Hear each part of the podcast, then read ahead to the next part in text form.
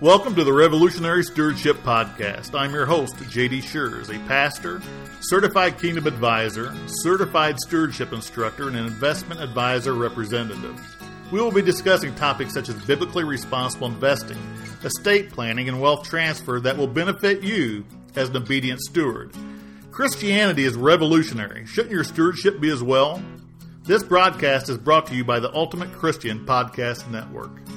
I want to talk to you today about one of the most misquoted scriptures in the Gospels. That is 1 Timothy 6.10. 1 Timothy 6.10. 1 Timothy 6.10 says this, For the love of money is the root of all evil, which while some coveted after, they have erred from the faith and pierced themselves through with many sorrows. For the love of money. Many, many times I've heard people say, you know, the, that money is the root of all evil. Money is not the root of all evil. The love of money is the root of all evil. As a financial planner for a quarter of a century, I can attest to that particular scripture. Now, money is not in is not evil by nature, but it is not neutral. And I want to explain there. Money dictates our behavior. If you found a $20 bill blowing across the parking lot at Walmart and you picked it up, what's your first thought? Wow, what what a great day. You know, I found a $20 bill. Is your first thought who can I give this to? Who did it belong to? Who can I help with this $20 bill? Let's up the ante a little bit. I'm talking about financial blessings, such as the Trump money, the stimulus money. Okay? Now, I know many, many people who never missed a day of work, were not, were not affected by the pandemic in their, their ability to earn an income. Some received, based on their family size, two and three thousand dollars direct deposit into their bank account. And the the thought or the the action or reaction to that money was to buy material things. I actually stopped at a Walmart on the way home from an appointment, and it was at the beginning, so it was sometime in April of, of 2020. And I walked by the electronics department in the Walmart, and it was packed. I'm talking about it was like uh, uh, Black Friday, the day after Thanksgiving. It was just, uh, and I could not figure it out. I mean, people were buying cell phones, uh, uh, laptops, computers, um, Xboxes, PS4s, games, stereo. I mean, it was just it was it was just a, a level of insanity. I'm, when I say packed, I'm talking about packed. I seen now this is at the beginning of the pandemic. I seen women in the electronics section of this Walmart with newborn babies that were still pink. I mean, these babies were probably less than three or four days old.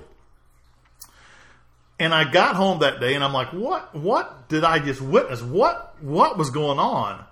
And my daughter texted me. She said, Hey, dad, um, I got, uh, uh, uh, stimulus money direct deposit in my checking account today.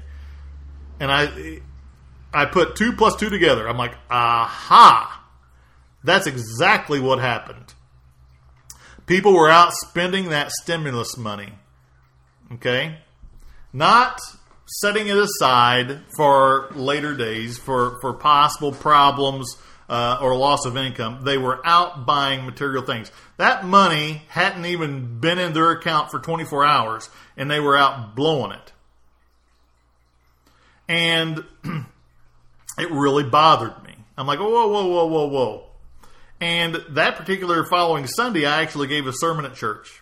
I said, "Listen," I said, "if you didn't need the money, if you if you're not missing uh, uh, work, and you don't anticipate, maybe you've got a government job or a municipality job or uh, you know a, a, a, job working at uh, a grocery store, and you know that you're not going to miss or assume that you're not going to miss any income, that you probably should help those that that have lost their jobs. That was my first thought because you know people in the restaurant business. You remember, uh, people in the restaurants uh, stopped working You know, the waitresses, the cooks, the dishwashers, the owners, the managers, the hosts. I mean, they they, they shut down.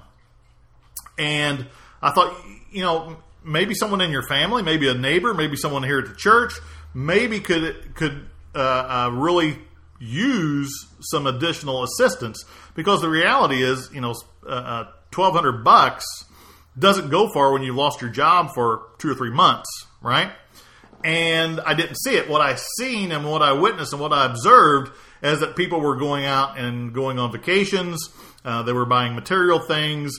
Um, they were paying off credit card debt that they shouldn't have had to begin with. They were using it on themselves. Okay? And to this day, some of that same crowd is asking, when is that next stimulus check coming? I'm like, well, you know what? You misused the first one. You may not get a second one. You know, it, it, money is always a test. And it really bothered me. Now, I mentioned that I've been a financial planner for a quarter of a century. What I have seen is that money dictates behavior. Our beliefs should dictate our behavior, but very seldom do we see our beliefs overcoming the behavior that is is is generated by money. If our beliefs dictated our behavior and we came across money that that we didn't earn, okay, that we didn't, you know, save or set aside for a rainy day, that maybe we received as an inheritance, maybe we received as a bonus check, maybe it was a stimulus check, maybe you had a profit or uh, an increased offer uh, profit from the sale of a home a number of things. And what I've seen is the behavior that is is uh, following those particular uh, what I would call blessings to begin with, and they're turned into something negative that that is just being misused. I have seen beneficiaries of, uh, of their parents' estates sue each other over inheritance. I have seen the relationships dissolve. I have seen a the, the number of divorces increase. Do you do you know or are you aware that the number one cause for divorce in the United States today is money issues? Number one cause. Because we are allowing money to dictate our behavior. It is dangerous. And when we read 1 Timothy 6.10, it says, For the love of money is the root of all evil, which while some coveted after, they have erred from the faith and pierced themselves with many sorrows. If we read Matthew 6.24, it says, No man can serve two masters, for he, either he will hate the one and love the other, or else he will hold the one and despise the other. You cannot serve God and mammon, which is God and money. That is so true.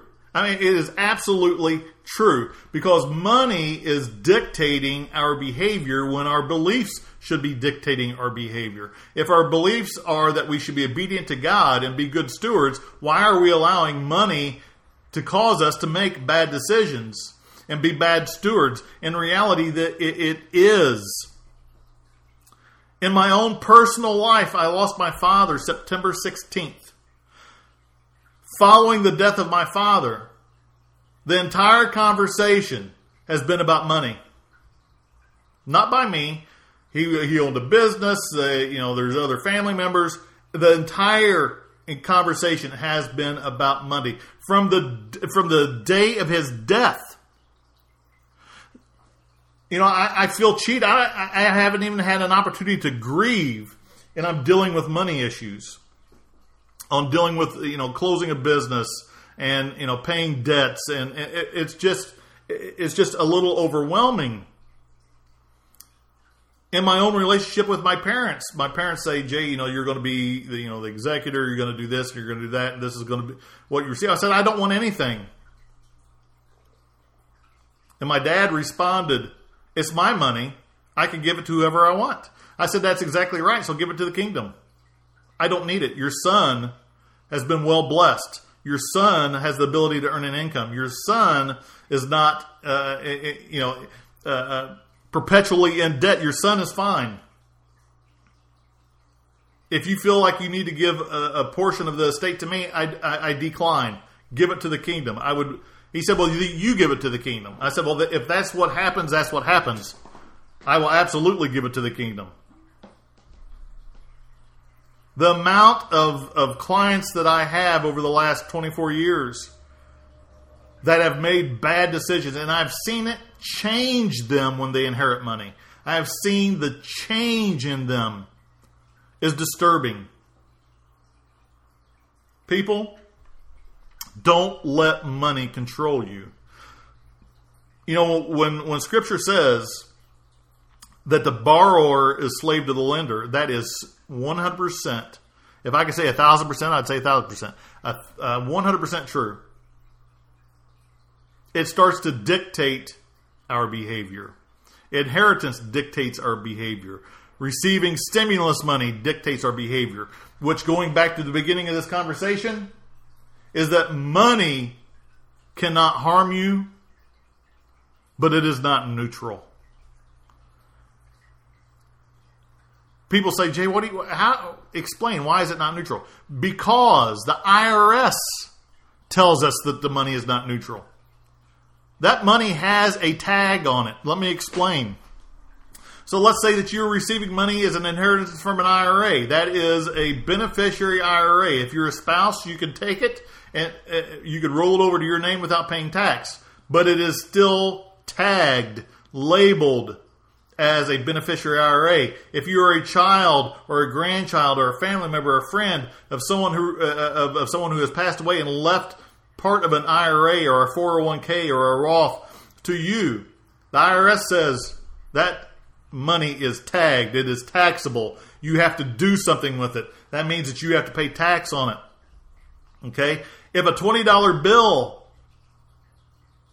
is laying in on your table,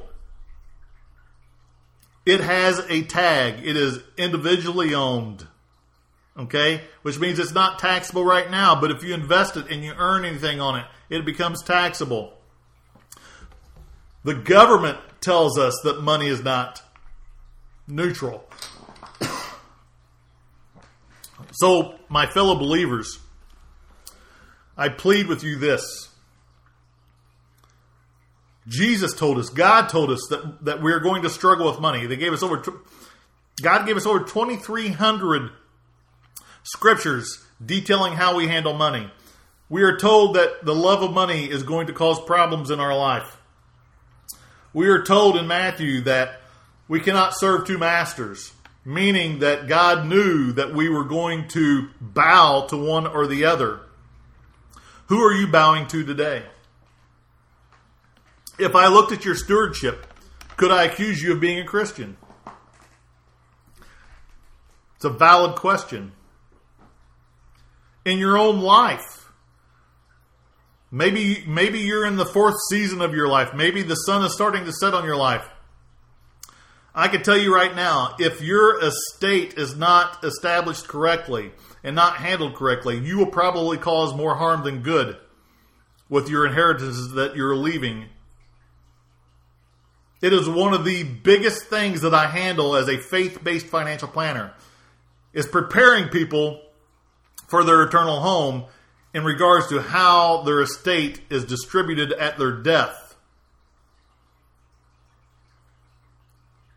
I want to help you with that particular aspect of it because I can tell you, as parents, we love our children. But I can tell you, depending on how you are leaving things, you may you may cause relationships to cease because of the the the belief that you have to leave 100% of your assets to your children or to your family. I've seen it. And it's not it's not a 50-50. It's about a 80-20. 80 negative, 20 positive. It causes problems because if you have more than one child, each child is probably not equal in their ability to steward money responsibly. We look at that in, in farms. We look at, you know, three or four children on a farm. There may be one or two of the children that actually farm, maybe a couple that don't. How how are you, you know, passing on that farm? Is it equal? Is it is it going to cause problems with the, the children that aren't farming? Listen, this is a, a, a huge subject. But what it's going to do is going to force it's going to force people to be focused on the money versus their beliefs. Sometimes it's the in laws that cause that dissension. Why is your brother, why is your sister getting more than you? Is are, you know, it's not fair how that was handled. I'm telling you, I'm from experience. I've been doing this too long. It causes problems. Listen, let me help you with my experience. Let me help you with my understanding of what Scripture tells us and guides us on how to handle money to avoid some of those problems that I have witnessed as a financial planner. You can find my contact information at kingdomplanadvisory.com. Kingdomplanadvisory.com. You can call me at 888 226 7614. Schedule an appointment, schedule a consultation, and just say, Jay, I've got issues. You know, how should I set set up my estate through a will or through a trust or through beneficiary designations or through transfer on death or through payable on death? How am I doing this correctly? Because it's very important. Don't create an issue where none exists today. Once again, you can find the contact information to have a chat with me at kingdomplanadvisory.com. God bless, and I hope to help you soon. Thank you for listening to Revolutionary Stewardship. I encourage you to visit kingdomplanadvisory.com to read our latest articles and sign up for our monthly newsletter. If you would like to arrange a free stewardship consultation, please schedule on our website or you may call 888 226 7614. Securities offered through Vanderbilt Securities LLC, member FINRA, SIPC, and registered with MSRB. Advisory services offered through Vanderbilt Advisory Services. God bless.